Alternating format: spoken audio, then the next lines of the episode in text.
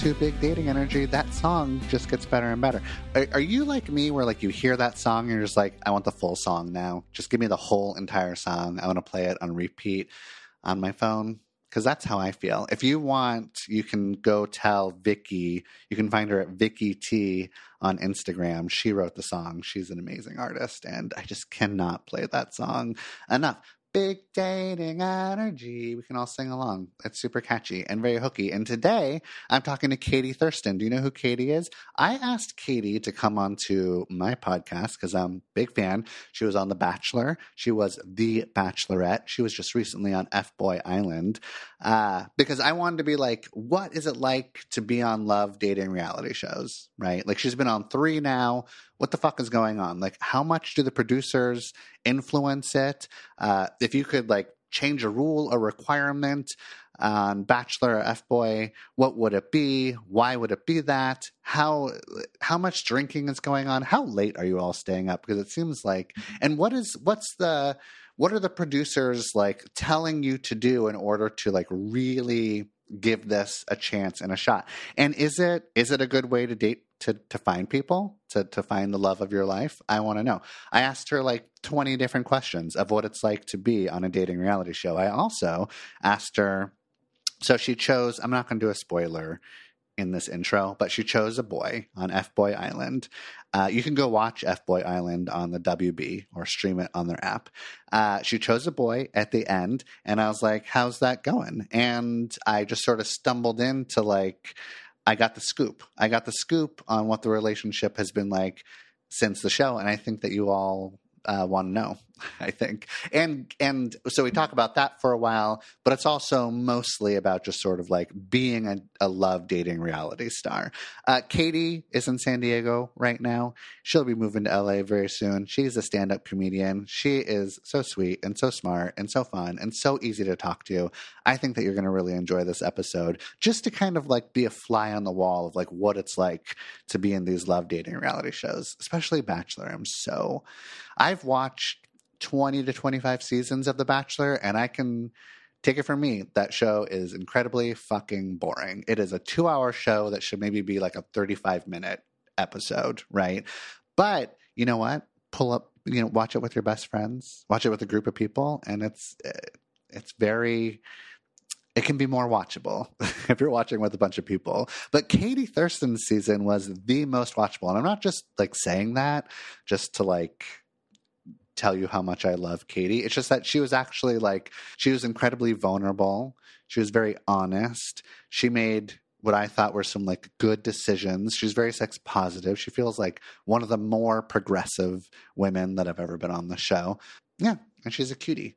So I think that you're going to have a wonderful time listening to this episode because I had a really good time creating it. And uh, just so you know, if you are listening to this podcast and you're like, I love this guy, I love Therapy Jeff, and I w- wish that he wrote a book named the same thing as his podcast. Oh my God, you're in luck. You can go to therapyjeff.com right now and pre order Big Dating Energy. It comes out July 9th. I know that's a while away, but you should you should do things you should do things early you should like tick things off your to-do list as early as you possibly can why wait until july 9th and get it why just why not just get it right now you should just you should do that while you're listening to this podcast. And you can um, purchase the audiobook if you want because it's it's moi reading it. So that's going to be fun for you.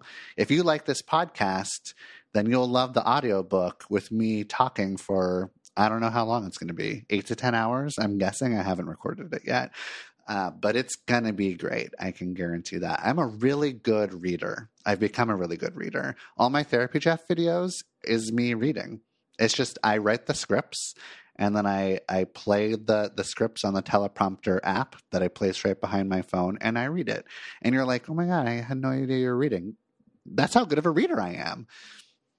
Anyways, if you want to up your reading skills, you should pre order the Big Dating Energy book or you can just listen to this podcast. Also, you could just like review this podcast and give me five stars. I would love it if you did. That's super helpful. You can do that right now while I'm chatting with you. Okay, here is my interview with Katie Thurston. You're going to love it. Hello, Katie. Hello. Hi, nice to meet you. Actually, you uh I I first was introduced to like most people in America on The Bachelor. Uh and it was one of those it was like a weird season because it was like a pandemic season, right? Yeah, pandemic season. We had a new host at some point. Everything was changing. We're all just locked up. Yeah. Crazy times. yeah. Uh that must have been kind of like weird and unexpected. Do you feel like you like handled that pretty well? You know, if there was any way to spend a pandemic, it was a great way to kill some time doing uh, some reality TV back to back. Yeah, for sure. So I want to talk to you about like your experience in like on reality television, like the love reality television shows, um, and just sort of like how you've handled it on your own and uh, how everything's going since. So can you tell me a little bit about like what inspired you to um, try to get onto The Bachelor? I was always a fan of the show, uh, and so it was never like, oh, I really need to do this. But was, I was 29 at the time, and I figured like I was aging out a little bit because I always felt I was probably too old for TV. Sure. And I was like, well, it's the pandemic. You know, what else am I doing? So I kind of applied on a whim, not expecting to get a call, and then there was one interview, two interviews, three, and every time I was like, they're not going to call me back. And then they kept calling back, and I was like, I think this is going to happen. Huh. So it was kind of like a like a random mistake. Not mistake. That's the wrong word. but it wasn't like a. It was just like, oh, let's just see what happens, and then it just it happened. Yeah. So it wasn't planned. It was no, no. Yeah. Were there any? Can you remember any of the questions that they asked you during the interview that felt like funny or funky or not expected? The questions are exactly what you would expect. You know, like really? why do you want to find love on TV? Why are you still single? What are you looking for? There's no like trick question to see if you're like good for TV. I think the bigger part is they want to see how comfortable you are talking about your feelings, how comfortable you are on camera because you know, at the end of the day, we're all there trying to find someone to date, you know. So you got to be comfortable on camera. Yeah. Do they do any sort of like? Do you know if they do any sort of like background check? Oh yeah, like it's oh, super do. intense. I mean, there's there's um, background checks. You you meet with um, a therapist, I believe, or they do like a mental background check, a medical background. They do everything. Oh, so wow. to even make it to the end and be picked, you had to jump through a lot of hoops. Mm-hmm. Do they talk to friends or family or exes or anything like that? I do believe my friends got calls. I had to, I think I had to put some references down as well as my ex-boyfriend's numbers, but I don't think they ever called any of them or if they did, my exes never told me. huh, interesting. So then when you found out that you were on the show, was that like an exciting time for you? Yeah, I mean, I didn't really know what to expect. Uh, and it all happens very quickly. And mm-hmm. then you're trying to like pl- plan for like either you're there for like a day or maybe two months and that's kind of unsettling especially for someone like me who is in my career. You know i had to be like hey i'm leaving. Don't know when i'll be back but hopefully i still have a job. So mm-hmm. i was very mm-hmm. fortunate enough that my employer allowed me to come back to my job. That's good. Uh, what were your expectations before you got on the show? Um i thought it was going to be more fun than it really was. You know, mm. there's a there's a lot of um, rules to follow, and you know, there's producers involved. So here you want to like play games and have fun with these girls, but that doesn't make great television. You know, mm-hmm. and so it's like the second you start bonding, it's like we're gonna throw a wrench into the plans and then shake things up a little bit. Did that make you frustrated with the producers and what they were doing? I mean, for me especially, I was on the, again the older side compared to the girls, and so sometimes I would get close to somebody, and then they would end up not getting a rose that week, and so I'm like, oh my gosh, and then I'm like, well, I don't really know how to bond with some of the younger girls, you know, especially ones who had gone to like a university and were in sororities. I was like, I don't have any fun stories like that with them, and mm-hmm. so bonding was definitely a little bit of a challenge for me for sure. Yeah, I would imagine. Huh. Interesting.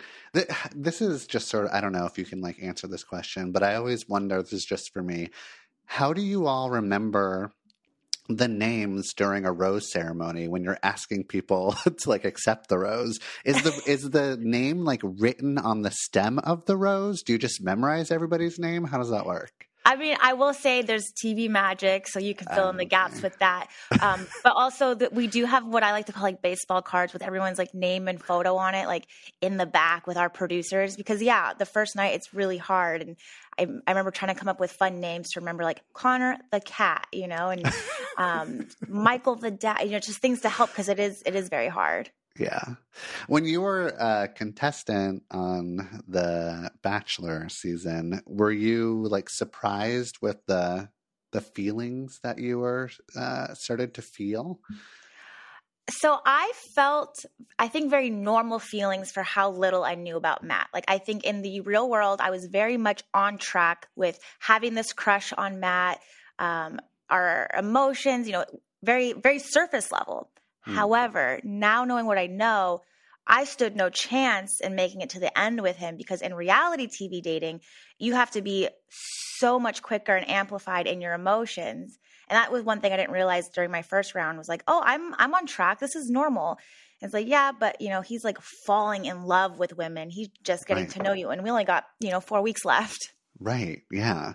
So how do you how do you do that? Is that does that feel like a decision that you have to make of like i'm going to open up to this experience and just like trust that what my intuition or my lust or my gut is telling me the right thing? Or how do you not feel sort of like guarded and afraid maybe I think the the biggest w- sentence I heard constantly was trust the process, trust the process. Oh, really? And so you really did have to just kind of lean into it. And I remember there were times where I'm like, when will I know? Like, when will it hit me? You know, because especially on my season, I stayed very open to a lot of these men. Mm-hmm. You know, mm-hmm. and and that was probably uh, not a great thing. I think I think it probably works a little bit better if you focus your limited time on like one or two people. Mm-hmm. But I mm-hmm. was almost like too open and was really getting to know a lot of these guys. And it was really sad every time I'd have to let somebody go.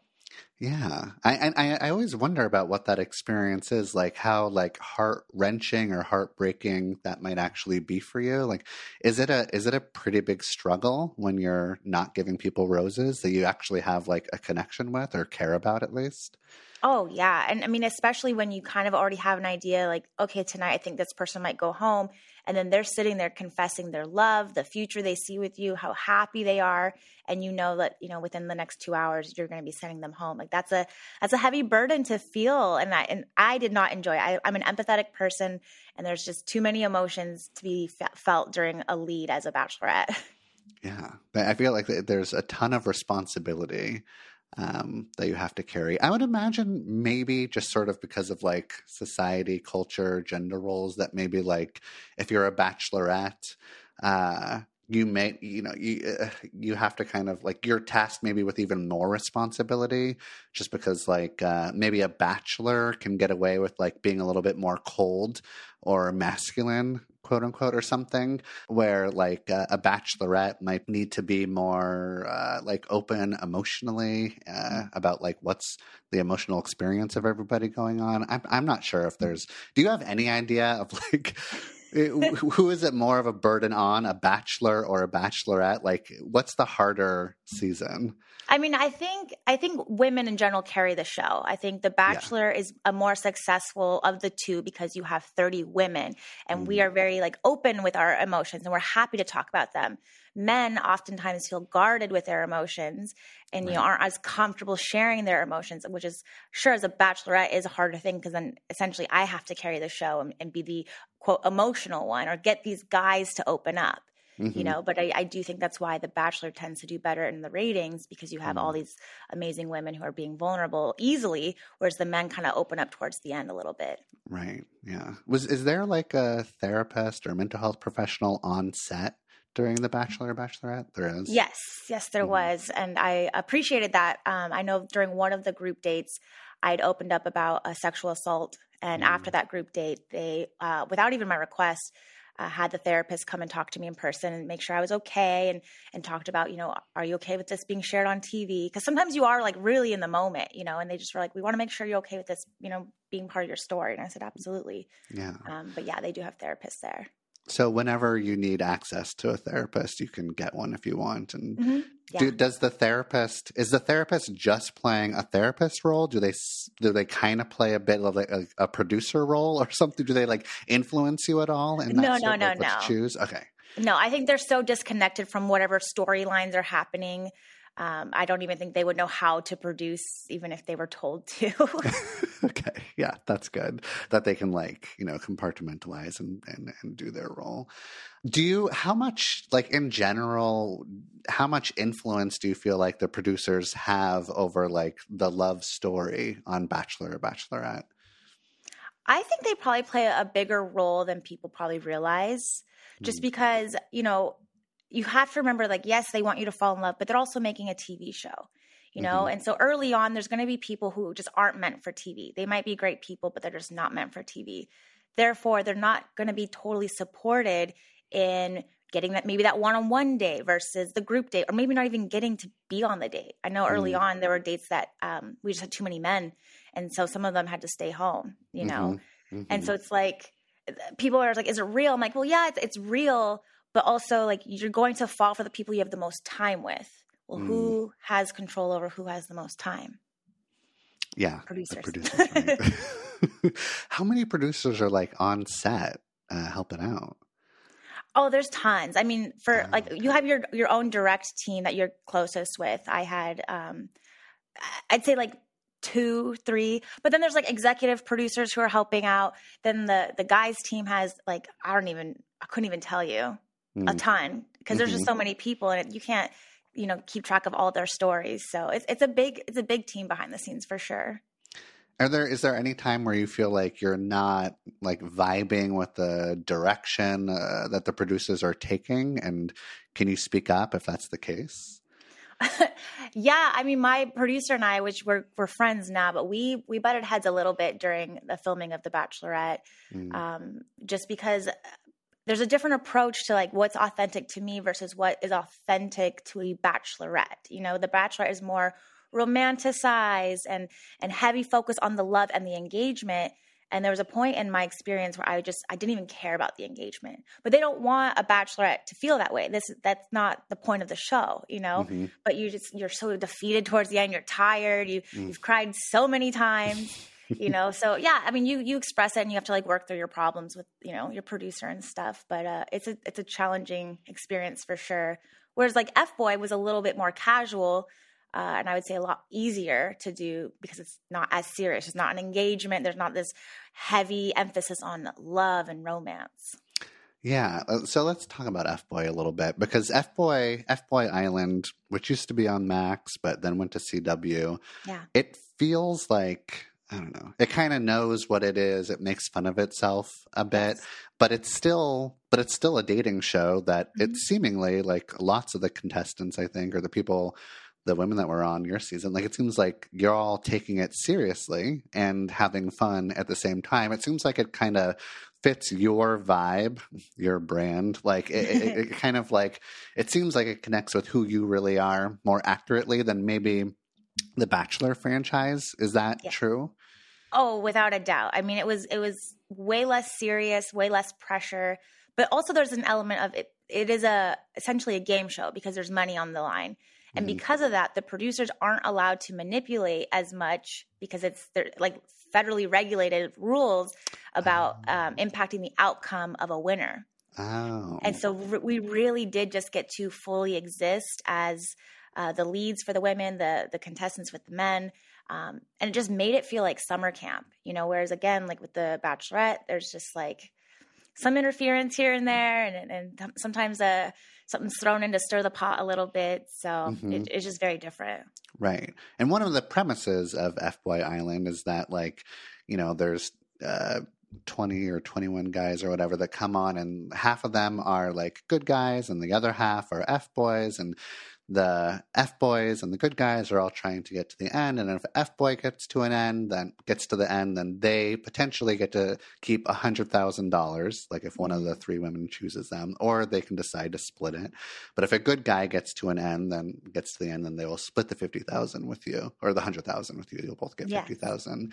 Um, and so it, it's it's like it's funny. Like when I'm watching the show, I'm kind of like, oh, I I like the game um, and and and the F boys, I'm just like, I wonder if they're going to be able to work their way to the end. But I'm also caring about you and the women that are on mm-hmm. there that are like I mean, again, it, it, seems like you're just like you're open to the experience and finding love, but there's also this like game playing money thing. So I sort of like respect the F boys for what they're doing, yeah. and I want to see them get to the end, but I don't want to see them win because I'm sort of like rooting for love when it comes down to it. But it feels I have like all these really conflicting feelings while I'm watching it. Well, if I watch like Bachelor or Bachelorette, like there's one thing happening. There's just right. just like love that's going on. There's no like well, I was going to say there's no money on the line, but maybe there's money going on behind the scenes that I that that we have no idea about, right? But it's very like upfront with F Boy Island that there is money on the line. Yeah. Uh, with that like money aspect that's going on with F Boy Island, like does that like how much does that fuck with you or influence you? Yeah. Um, do you think it's a good thing or a bad thing or is it a fun thing? What are your thoughts? I mean, I think it makes great television. That's yeah. for sure. You know, and people uh, get to kind of participate with us because they don't know who the F boys are, right. you know, or the nice guys. And so I think that's what makes it fun for the viewers is like, who is it? You know, this season um, from the top, they showed Jared being an F boy, you know, out loud to the audience. Right. And so then that made it interesting because they're like, they're rooting against him almost, but then maybe some people are like, I just want to see an F boy win because that hasn't technically happened yet, at least where they get to take home the money. Mm-hmm. Um, so it makes it interesting for viewers as far as for the leads at least i can speak for myself it i didn't think it was going to impact me as much as it did because once you learn one of your strong connections which mine was benedict is an f-boy you really start to question at what point was he being an f-boy or game playing like you said mm-hmm. versus like how much was it him you know he chose that title without us meeting yet and then we met and he's like oh i actually like her you just you really get in your head pretty much the rest of the the time when you find that out. Right. And there's this sort of thing, right, where it's kind of like, well, maybe Benedict is an F boy, at least started that way. And now possibly he's going to be a reformed F boy. That, like, maybe he's like either like learned his lesson, saw the light, or at least uh, enough so that he'll uh, split the $50,000 with you and leave on like good terms or something. Uh, and apparently he always has his shirt off always. And I mean, if I'm him, I'm probably going to always have my shirt off as well. But I feel like that lent to like the F boy vibe was that sort of like he led with his sexiness. While in contrast, Vince, and spoiler alert, we're spoiling things here. uh, Vince, uh, a very good looking guy, but he didn't like lead with his sexiness. I, I felt like he led with his heart. You know yeah. what I mean? Yeah. Yeah, um, I think I think Benedict's like an entertainer for sure. You know, I mm-hmm. know we talked about him uh, and how fit he was. He's like, "This is this could be my last time on TV. I want to look like the best that I can." and truly and the man like ate chicken and that was it you know like that's how you achieve that apparently right. uh-huh.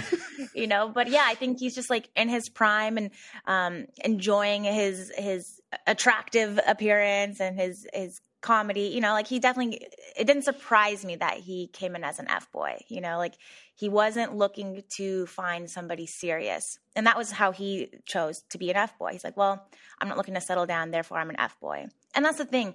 These contestants are choosing nice guy versus f-boy with their own idea of what that means to them. Mm-hmm. you know mm-hmm. one person hears f-boy and they think like screws around with a bunch of women you know whereas then you had someone like benedict who just like wasn't dating at all therefore he's like ah, i'm not looking to be serious so therefore i'm an f-boy so that's what mm-hmm. makes it mm-hmm. interesting too is you know sometimes you get a nice guy who's really a piece of shit and then you get an f-boy who has a good heart no that's a good point because like benedict's version of being an f-boy uh, was very different than jared's version of being an f-boy yes right uh, and i think that like benedict to me felt like he was being really playful and authentic when Jared deliberately was was talking to the audience almost like in this sort of private way of like this is my plan. I'm not having any feelings. I'm here for the money. And it got to this point where it's just like okay this feels fucking gross. Like yeah. i i i hate what he's doing. And i'm like afraid for what was her name? Danielle Dan- Daniela. Daniela.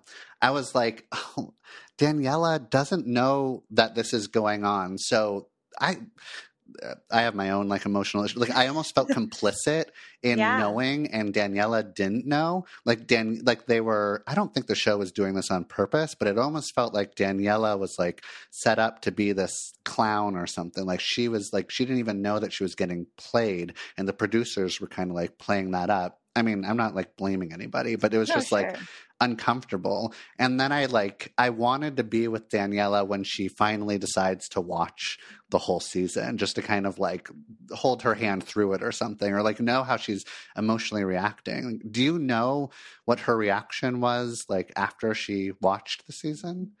From the last time her and I spoke, I actually don't even think she finished watching the show. Oh, You know, and I don't know if we know what reasons behind that for her own personal choices. But, Mhm. you know, um, as hard as it is to watch, it also is a reflection of real life dating. You know, everyone has that one friend where you're like, what are you doing? And they're like, he'll change for me or he's a good guy, you know, and it's like everyone Mm. sees it but them. And unfortunately, you sometimes have to learn through your own experiences. And luckily, luckily, she did not have to learn the hard way at the very end. But you know, like that that happens to, to men and women. We we date people who everyone else is like, What are you doing? we're like, I see the good in them, you know?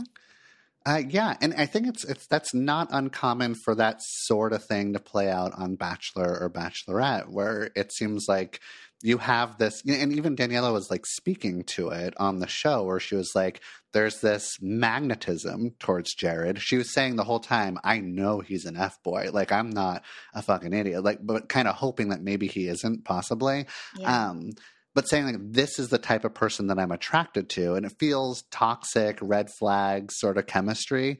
When there's like this other green flag chemistry that she has with what was his name that she chose? I, I'm forgetting his name. Christian. yeah. And that was like that was more of a slow burn. Like it sort of slowly develops, which is like that's a green flag. There's like possible chemistry that could like really be a good solid match, but it's not as exciting Right. as what like F boy Jared is presenting. So I think we're all kind of yeah, I think that's a good point that like this is a reflection of like real time dating. Uh, and it's disturbing sometimes that like even though we maybe know that we shouldn't make this like bad choice and be with this like unhealthy match, it's incredibly difficult not to Yeah. do that. Yeah. Um, but you you chose uh Vince I did. and and that was very sweet it was i thought like one of the sweetest parts of the entire season was when you like officially chose him and you said i love you and it was like um, that like uh, it was it, i felt like there's this sort of like reality love dating trope almost where like yeah. so you said earlier like you shouldn't really like like you have to kind of open up to the experience, trust the process, allow your feelings to be really big.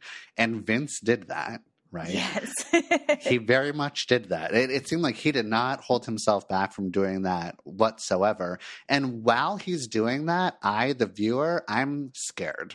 I think many people were, yeah. Uh huh. Like it feels a little cringy. It feels too fast. It feels like great that you're in touch with your feelings, Vince, but like you're you're opening up too quickly and I'm I'm scared that you're going to get hurt. Like I wanted to protect him, I wanted to Yeah. like hold him back a little bit, and it seemed like when he really expressed his love for you that i- in the moment it looked like you were surprised. Were you surprised when he said that?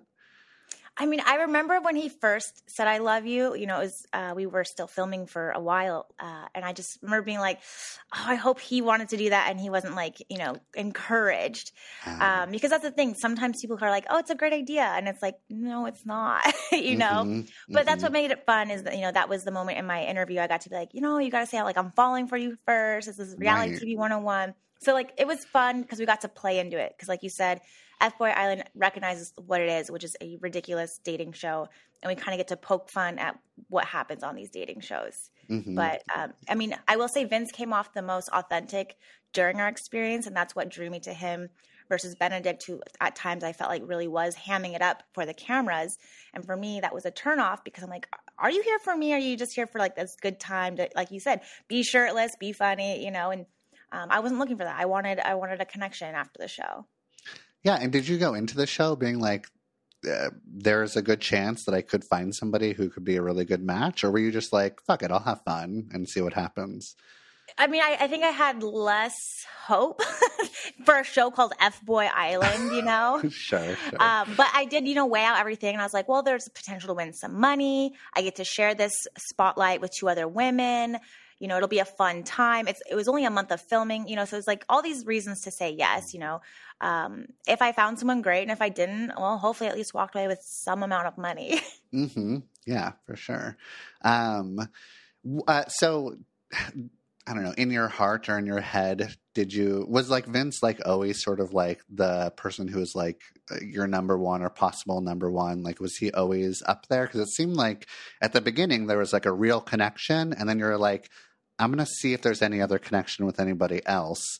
Um, at the, uh, not the detriment, but just sort of like Vince then had to learn how to tolerate that really uncomfortable uh, feeling that a lot of like dating reality love shows have, where like you start to have feelings for somebody, but then you see you know you katie going on dates with other people um, and that's when you can crack because mm-hmm. that is not a typical thing that you're going to experience in life, right? Yeah. And you're going to see like it, it's and it also felt like F Boy Island was like very small. It was a very mm-hmm. small island, so that when you went on a date, maybe that was just 15 feet away. Like you're just like sitting on the bench while they're sitting on the couch, and they could like yeah. see you on the date.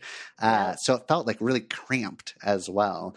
Uh, when Vince was maybe like having a difficult time going through that, how did you feel about that? I mean, I wasn't really aware of it. You know, when he's mm. having his moments, I'm like on a date, you know?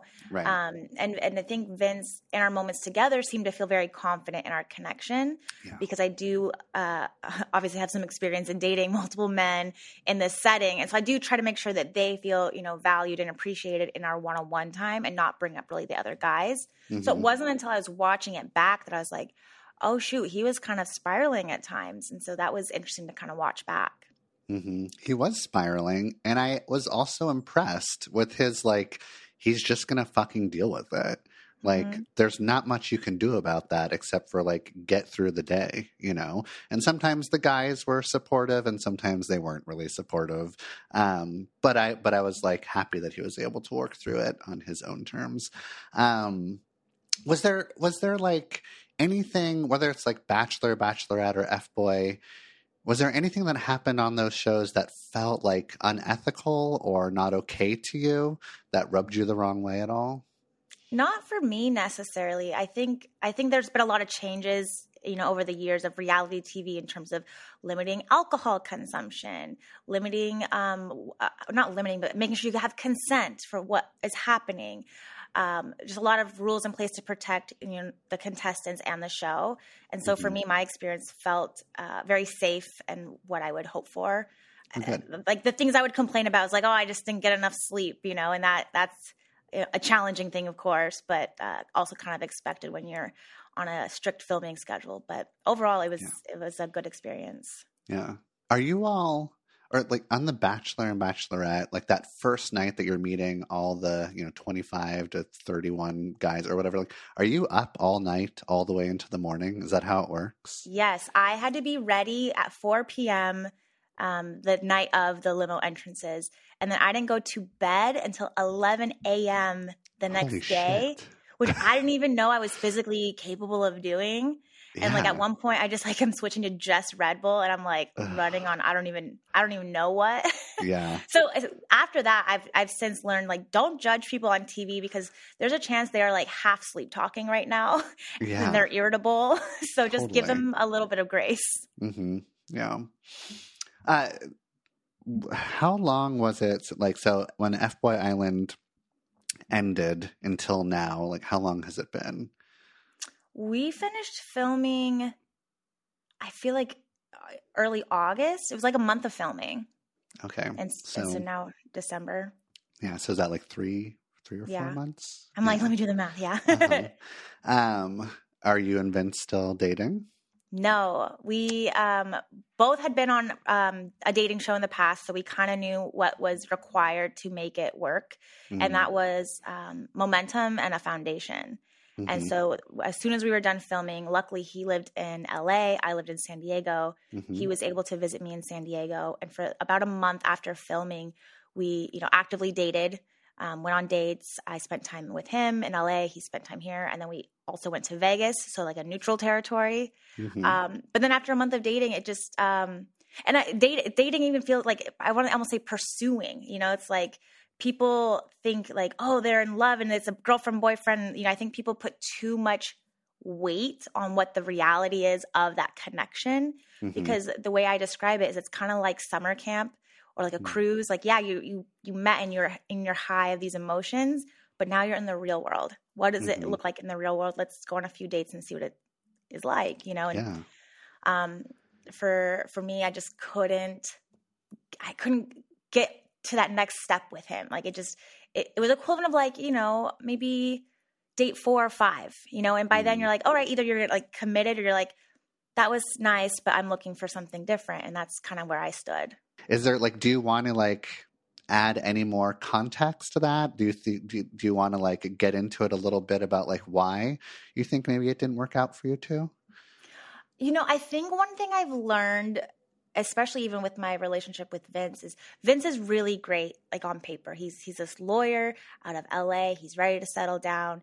He's he's the typical like white picket fence golden retriever vibe, you know? And I Mhm. think that's really great for somebody. But I think what I've learned for me is, um, you know, I'm in the world of comedy now, and I'm with a bunch of like beautiful weirdos, as I call them, and it's it's such a unique world, and and I'm surrounded by so many funny and entertaining people, and I need someone that I can can feel that way with. And I know a lot of people are going to be like, well, Benedict, he's the comic, you know, it's like.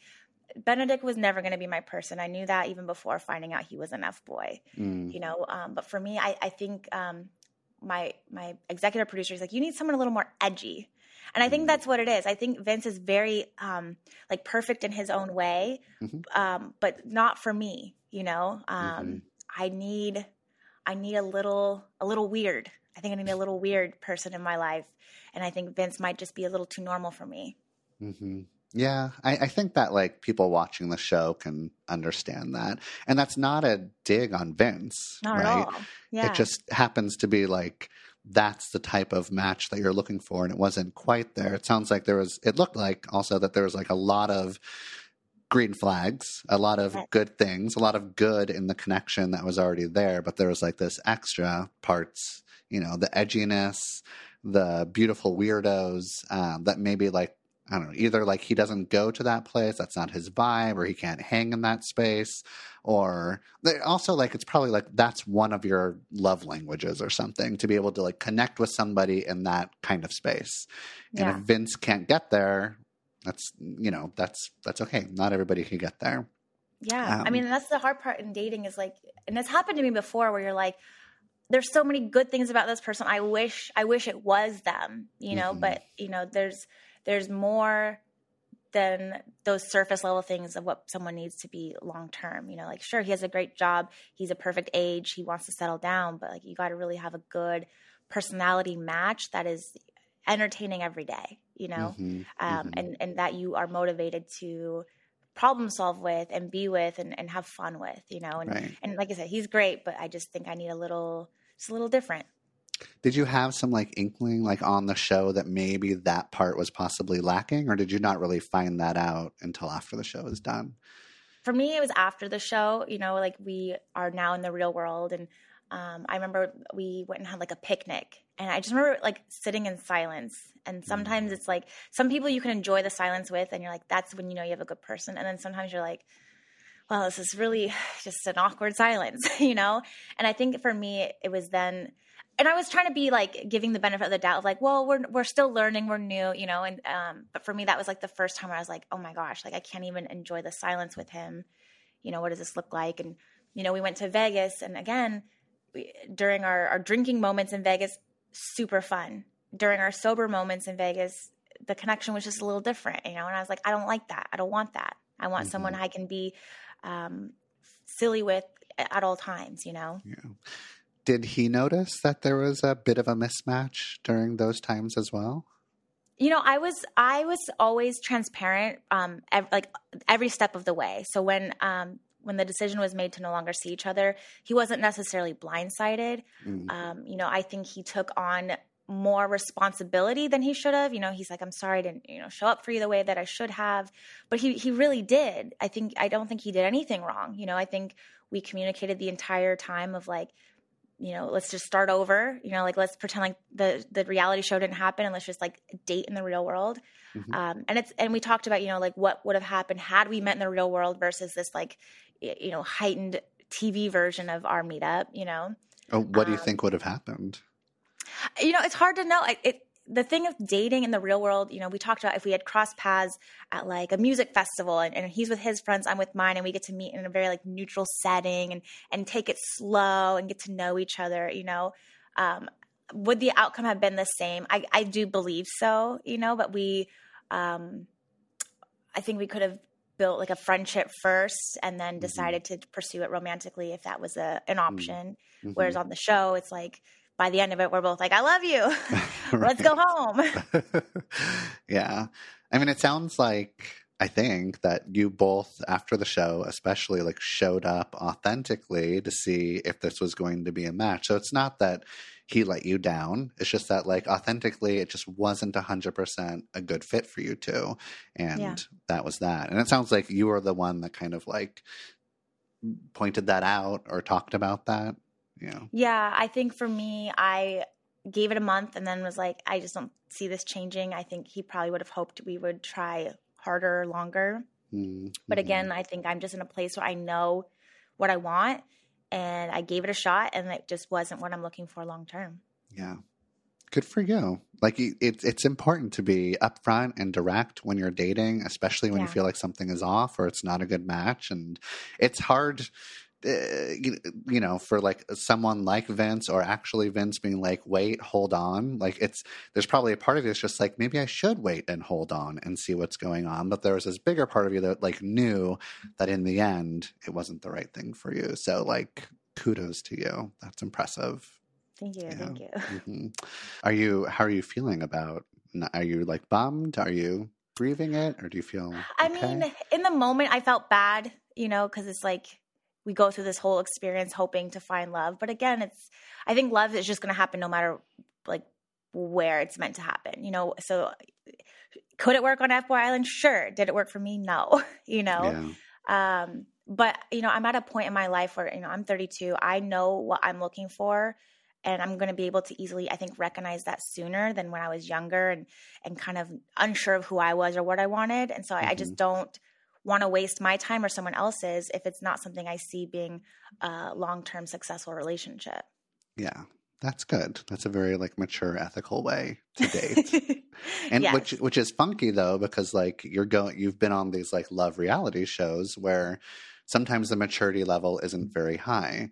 Uh, mm-hmm. and so you're like, you're ethical. You're also like really sex positive and you like believe in direct communication and we love to see it.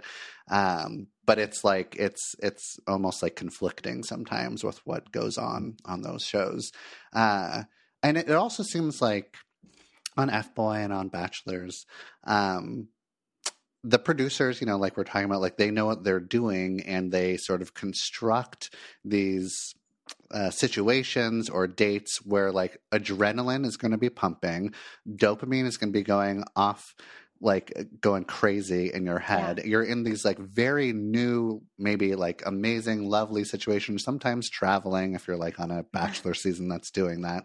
Yeah. Um, and there's cameras pointed at you and you're competing or there's com- people competing for you. There's so many like factors that are going to make you feel like you're in love or feel like the relationship is further along than it really is possibly. Mm-hmm. And, and it seems like you're saying that like you know, this is kind of like your third time through on a dating reality. So like you were yes. aware of that effect.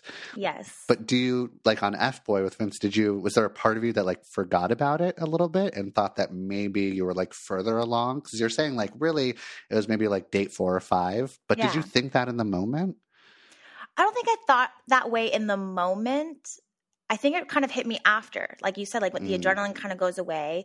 And mm-hmm. I think one of the things that I was reflecting on is you know while we're filming we're we're drinking you know like and while we do have limits on our drinking there's still this element of this like crutch of like helping get over the nerves or maybe being a little more silly together. And it's mm like one of my biggest rules is i say don't fall in love drunk you know because like what's going to happen when you're now sober? Mm-hmm. and that's something i wish that reality shows maybe focused on or maybe i don't want to use the word challenge because it shouldn't be but like i think a lot of reality shows there's alcohol involved. So what happens when you throw these two people in a 72 hour window of no drinking do they have anything in common are they having fun is it awkward for them mm-hmm. so that was something that i think is a challenge in in filming a, a love story is mm. you're in this this high this high state of uh, what's not real if that even makes sense That makes sense. Yeah, I, I I understand what you're saying. And then you have to like I would imagine it's jarring to come back to reality. Um, and not be like you know a little bit of love drunk, a little bit of adrenaline, a lot of dopamine hitting. Like there's sort of this manufactured honeymoon phase that's yes. created on the show, right? And you're buying into it because you want to trust the process. You want to have fun. The producers are egging you on a bit. Like, you know, so I get it. I think that I would want to like allow myself to really experience all the stuff in a classic sort of love dating reality show kind of way. And then all of a sudden it ends. Is there mm-hmm. like a is there just is there like a grieving process not like not so much about the relationship but just like a grieving process of like this was the stage of our relationship and now there's a completely different stage and that's hard to transition into oh yeah i mean it, it almost it's weird because it almost feels like you're dating a stranger because you mm. know this person you know vince for example from the reality show and now you're in a whole new setting i mean mm-hmm. even with blake you know, I hadn't talked to him for two years, and then I saw him this summer on F or on um, Bachelor in Paradise, and ah. something about making this, you know, one day appearance in the setting where we first met with the cameras, as weird as it is, it felt like nostalgic and it felt like warm and fuzzy of like, oh, this this is our our home, you know, of, of where mm. our love started. Whereas, mm-hmm. you know, then you throw us in the real world, and it's like, oh, but we didn't fall in love in the real world. We fell in love in, in the TV world, you know. Mm-hmm. Hmm that's sad. I don't. I feel sad that like your like your heart or brain gets fooled into thinking that like wait a second, maybe this is really, and then you like go into the real world and find out that it's actually not the match that you wanted it to be. That's yeah. I, I wish. I wish. I think The Bachelor could be more successful if people lived in the same city, kind of like uh, Love Is Blind. You know, because. Mm. The biggest challenge after filming is you're no longer on the same you know vicinity and you have to coordinate travel and seeing each other. And if you're you know with blake and i we were in different countries during covid. So mm it's like well good luck with that katie mm-hmm. you know? And so uh, that is the, the tough part for sure. I mean the show has successful stories but it, it takes a lot of work and that's hard to do when you don't have any foundation to to begin with. Yeah it's interesting. It doesn't feel like they really set you up for success afterwards. Do you feel like discarded by the show or I mean, are you expecting them to kind of like set you up in some sort of way emotionally, mentally? I mean, they they coordinate what's called happy couples, which are these like private um, meetups, basically, um, because that's the other hard part. We finish filming, but then we can't be even seen with each other. Right. And so, you know, some people follow the rules. I know Blake and I did, for example, but then other people, they're like, they're sneaking away to see each other because like, I can't only see this person who I'm newly engaged to, you know, once a month for the next three months. That's insane, you know? Right. Yeah. Ugh, this process is like feels so like not conducive to a really good, healthy, long term match when it comes down to it. Like you'd have to be really lucky. You'd have to be really deliberate about how you're handling everything yeah. the on air time afterwards and then transitioning back into reality. I don't know. Do you think that it's it's like like uh, your chances are worse or better if you're on a dating uh, reality show compared to just sort of like normally dating? Uh, I, I, I feel like I, it's the same almost. I don't know because it's like the people who have made it work. You're like you really respect them. You're like, dang, you guys mm. really had to go through a lot to be this successful and this long and be married with kids, you know? Mm-hmm. But I also think that's just like dating in the real world. It's like sometimes you're lucky and it hits and you find that perfect person. And then sometimes you walk into a bar and it's 30 guys that you just know are not going to be mm-hmm. your match, you know? And that's mm-hmm. just the cards that you're dealt with. And so, you know, you do your best and you hope for the best, but you're you don't know unless you try. So you just got to stay open to love, whether it's on TV or in your real world. Right. Yeah, and this is like the wrong term to use, or the wrong wrong word to use, I think. But it, it's almost like it's like this sort of manufactured trauma bond or something, like this incredibly unique experience that's totally fucking wild. And then if you do fall in love with somebody or multiple people, uh, but eventually you, you choose one person, that's going that like that unique experience that you share together is going to keep you together for a certain amount of time because nobody else understands what right. you two went through. So that's a really special bond that's created, I would yeah. imagine. Is that more so for like the Bachelor franchise than F Boy Island? Yeah, you know, I think at least I noticed with the Bachelor franchise, a lot of people that stand out have a story to tell. And again, that's fine. Like this is this is TV. You're making a good show. You want to highlight the widow. You want to highlight the person mm. whose father passed away. You know, like these are stories that get people emotionally invested mm-hmm. in these contestants. You know, but on F Boy Island, we don't we're not focused on these like heavy conversations of of religion and politics and upbringing. Like it's just it's so it's so casual, mm-hmm. you know. But there is a level of um, this emotional bond. You know, I remember my date with Greg was focused around my dad who had passed away and mm-hmm. Greg's dad had passed away. So then at mm-hmm. some point we share that and we're crying. And this is a first date. That's not that's not a normal first date. You know, you don't you don't typically just share all of that, you know, right away and then sob together. That's a lot, you mm-hmm. know? Yeah. But, you know, at the end of sobbing together, we have fireworks going off. And so, yeah, of course, we're just really connected very early on. Yeah, for sure. Huh. Does it feel like the like the contestants on the show like do they understand that like some of these things are kind of manufactured and they shouldn't trust all of their feelings that they're experiencing or do they just sort of like allow themselves to get carried away with that?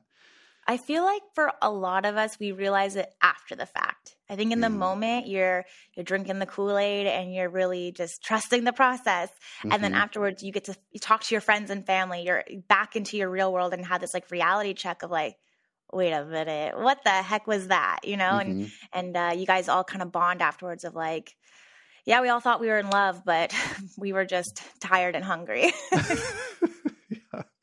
Is there like? uh do you think that being on these shows has changed your approach to dating, just personally in your personal life? I mean, it hasn't. It hasn't helped improve my approach to dating necessarily because now I'm in this weird world of like I'm a public figure like people know me before I get to know them you know and and then some guys can be intimidated by that. They're like oh you have an audience and what's that like? And um, or are people trying to date me because they think it's cool or they're like a secret fan you know? So if anything it's it's hurt my dating life as a as a single person. Is like how do i how do i approach mm-hmm. dating now? Mm-hmm. you know um, i don't know that i've improved how i date um, mm-hmm. um, except that i just i've dated so many people at this point like i said i, I kind of know what i'm looking for yeah all in all like be like becoming therapy jeff and getting all the followers and everything that has maybe allowed me to go on more dates than usual, but yeah. it's been a net negative in that there's like uh like you're sort of saying there's this projection or this parasocial relationship like they think they have a relationship with me they think they know me and so yeah. they're imagining that they're going to get like the therapy jeff that shows up on their screen or something they also might think that like i'm a and I'm I'm amazing at being in relationships and well I think I'm pretty good like I'm still like I'm going to have flaws and imperfections a red flag or two so sure. there's like there's a real like fall from grace that can happen where like you think it might be amazing to date somebody like me and then you're just like oh you're just like a normal fucking person that is pretty goddamn annoying sometimes right so then so then you have to kind of like deal with that and and I might I don't know if this is what you do but like I sort of like I'm to question I, I, I would rather you not know me. I'd yeah. rather you have like no experience of me at all so that we can like really see if we're a good match. But sometimes I get to the point where like there's that's just not really possible because right. um, I go viral so much. You know this, Katie. it must be nice. Yeah. Uh, do you do you have that sort of same thing going on where like you would rather date somebody that has no idea who you are? Yeah, I think in the past year the people that I've had the most, I guess, success in, in pursuing, you know, it, it, didn't work out eventually, but um, were the ones who didn't know who I was. Obviously, mm-hmm. they find out, you know, my background. You can only hide that for so long, but mm-hmm. they didn't watch the show. They don't know what my personality is on TV. They're just getting to know me in a real life setting. And mm-hmm. those have been my favorite connections because they're getting to know me as Katie and not me as Katie the Bachelorette, Katie from The Bachelor, you know. Mm-hmm. Um, but yeah, like, like, like you said, it is kind of hard because you can't avoid it. You know, it's at some point you follow each other on social media. I'm sure people are googling your names. You know, being right. like, "What's what's coming up?" And you know, you can't you can't hide it. It's like, yeah, I was on mm-hmm. I was on TV. So, mm-hmm. are there were there certain like edits that they made in any of the shows that you felt really uncomfortable with or disappointed with, like how they portrayed you?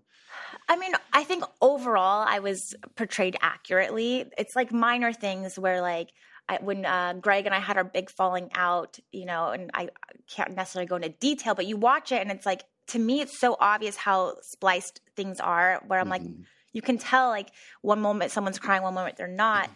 but it's painted in a way that like people are like, Katie, what are you doing? You know, and I'm like, I'm not, you know, and mm-hmm. um, and also like the connections people really put a lot of weight on um, in terms of like who who I should be with, as if they know me better than myself. You know, they're oh that person was her true final pick, and it's like that, that story will never die. People are always going to have their opinions on who I should have picked. I mean, even with F Boy Island, I'm still getting questions of like, do you regret not picking Benedict? Are you going to choose Benedict now? You know, it's like, mm-hmm. God, I, I can't do reality TV dating anymore. I just can't. uh, yeah, I would imagine you are probably pretty burnt out. And what what is it like? Like, uh, do you get really frustrated with like everybody having an opinion on who you should or should not date? Like, do you, is that fun sometimes, or are you just like, I don't want to fucking hear it anymore?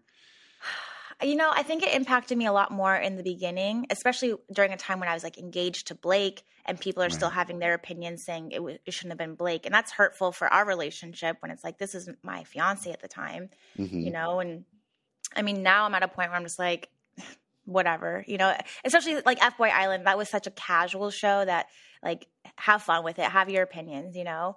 Um, I didn't think I would do reality dating again, but this one, like I said, had at least money on the line. So I was like, well, mm-hmm. I'll do it for that, you know. Mm-hmm. But if I was to ever be asked to be like on The Bachelor again or anything similar, unless there's a paycheck tied to it, I don't, it's not worth the emotional damage of going through it again. Yeah. Yeah. I get it. Yeah looking back, would you like if you could give your uh, pre-show self some advice for like the Bachelor franchise stuff? Would you? What kind of advice would you give yourself? I mean, that's tough because in a way, everything worked out really well for me. You know, like mm. sure, I don't have a, a husband at the moment, but it allowed me the opportunity to then become the Bachelorette, and and now I have this new life that I'm in. Um, I don't I, I don't know that I have any because everything I did, I'm I'm happy I did it, you know? Like mm-hmm. for example, I, I know I was like reading Reddit a lot initially. Oh. You know, and, and yeah, and as scary as that is and as damaging as that is, it also for me personally helped me have thicker skin because you start to see these and you're like you start to train yourself like who are these strangers and you know and, and they're mm. anonymous for a reason and mm-hmm. and these people don't matter so it's like even the bad stuff that you do or the mistakes that you make along the way shape you and teach you something to who you are today, you know? Yeah, for sure. I think that's a really good, like, balanced uh, way to look at it, a good, healthy narrative to have. There's, I've, I mean, uh, I, I, I do my best to like stay out of like the Reddit forums because there's just you know there's some of those like there's like some amazing message boards on reddit right. like incredibly supportive communities a lot of like honesty that maybe you wouldn't get outside of reddit or in the real world or something but there can also be like really like angry people or trolls just being mean and yeah. there's there's for a little while i was like really curious about what is the worst stuff that anyone can say about me um almost in this like uh, emotional self harm of just like give it to me. I just want to hear all the horrible things that you can come up with. Did yeah. did you ever experience that of just being incredibly curious? I mean, I definitely didn't I didn't want to hear bad stuff. I, you know, everyone I think wants to be liked, you know, so it's like, oh, what are the nice things people are saying? But mm-hmm. then you come across, and it's unfortunate, you come across one bad thing for every five nice things and you, you're sad and, you're, and you shouldn't be. You're like, there was just right. five nice things someone said and you're focused on that one bad thing, mm-hmm. you know, and at the end of the day, you have to remember who you are. And if you're proud of who you are, then these opinions don't matter, you know, yeah. and um, for me, like you said, Reddit sometimes can be fun. Like there's there's a lot of humor in Reddit, and that's mm. the parts that I enjoy. But mm-hmm. then there's a lot of like toxic uh, narratives out there that are really damaging.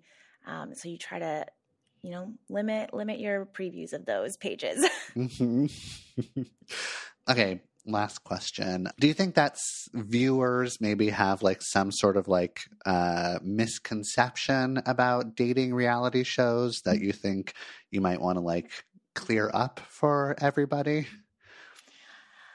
I mean, it's, I assume it's just obvious, but I think the biggest thing is people put too much weight on on where those people really are at in their relationship. You know, people mm. get really mad when the relationships end or really shocked when someone moves on too quickly and it's like you guys if you were to put this in real life dating, it, they really don't spend a lot of time together. Everything mm-hmm. is heightened, everything is on fast forward, you know, and and you hope that these people are being authentic and they are in the moment of the show but then reality hits and you're back in your real world and it's the emotions shift. And i think people need to realize you know as as long as the show looks like it was filmed for the last three months it's like the show was filmed in, in four weeks and of those four weeks they probably spent eight hours with that person you know? Yeah. it's like what do you expect? Like they're they're just getting to know each other now and and sometimes it works and sometimes it doesn't. Mm-hmm. Yeah, no, I think that's a good point. And you're so you're in San Diego now. Are you? And you're like in the comedy scene, right? You're doing your comedy. Yes, yes. Are you moving to LA to continue yes. doing comedy? You are. Yeah. Yes, when is yes. that happening? I, um, well, I actually had found an LA place, and then last minute it didn't work out, so I had to break the lease, which was mm. annoying because finding a place is just a challenge in itself. So now I'll wait for after the holidays, mm. continue the search again because I just I have to like it's just calling me. I just have to be in LA. mm-hmm. Which I never thought I would say. I never thought I would say that, but it's such an electric city with amazing people and um, I just can't wait to be immersed into that new scene over there. Yeah, I mean, I you know, San Diego is pretty close to LA, but there's also there's like somewhat of a comedy scene up here in Portland, Oregon but like the really good comics yeah. quickly do not stay in portland for very long. They like yep. get down to la to really figure out like can i hack this? How funny am i? I want to make connections um, and really kind of like concentrate on comedy and yeah so i think that yeah that's a great move for you and i'm excited to continue watching your career. Do you want to tell people like where they can find you if they want to learn more about you yeah, I mean, just follow me at the Katie Thurston on Instagram or TikTok. Although you know TikTok's not as active, but yeah. you could find me on social media somewhere. I'm actually yeah. pretty uh, interactive with my followers, so that's mm. always a very fun thing for me. Nice. Okay. It was really good talking to you. Thank you so much for being on the show and being like incredibly honest and vulnerable. I love to see that. Yes, thank you so much for having me.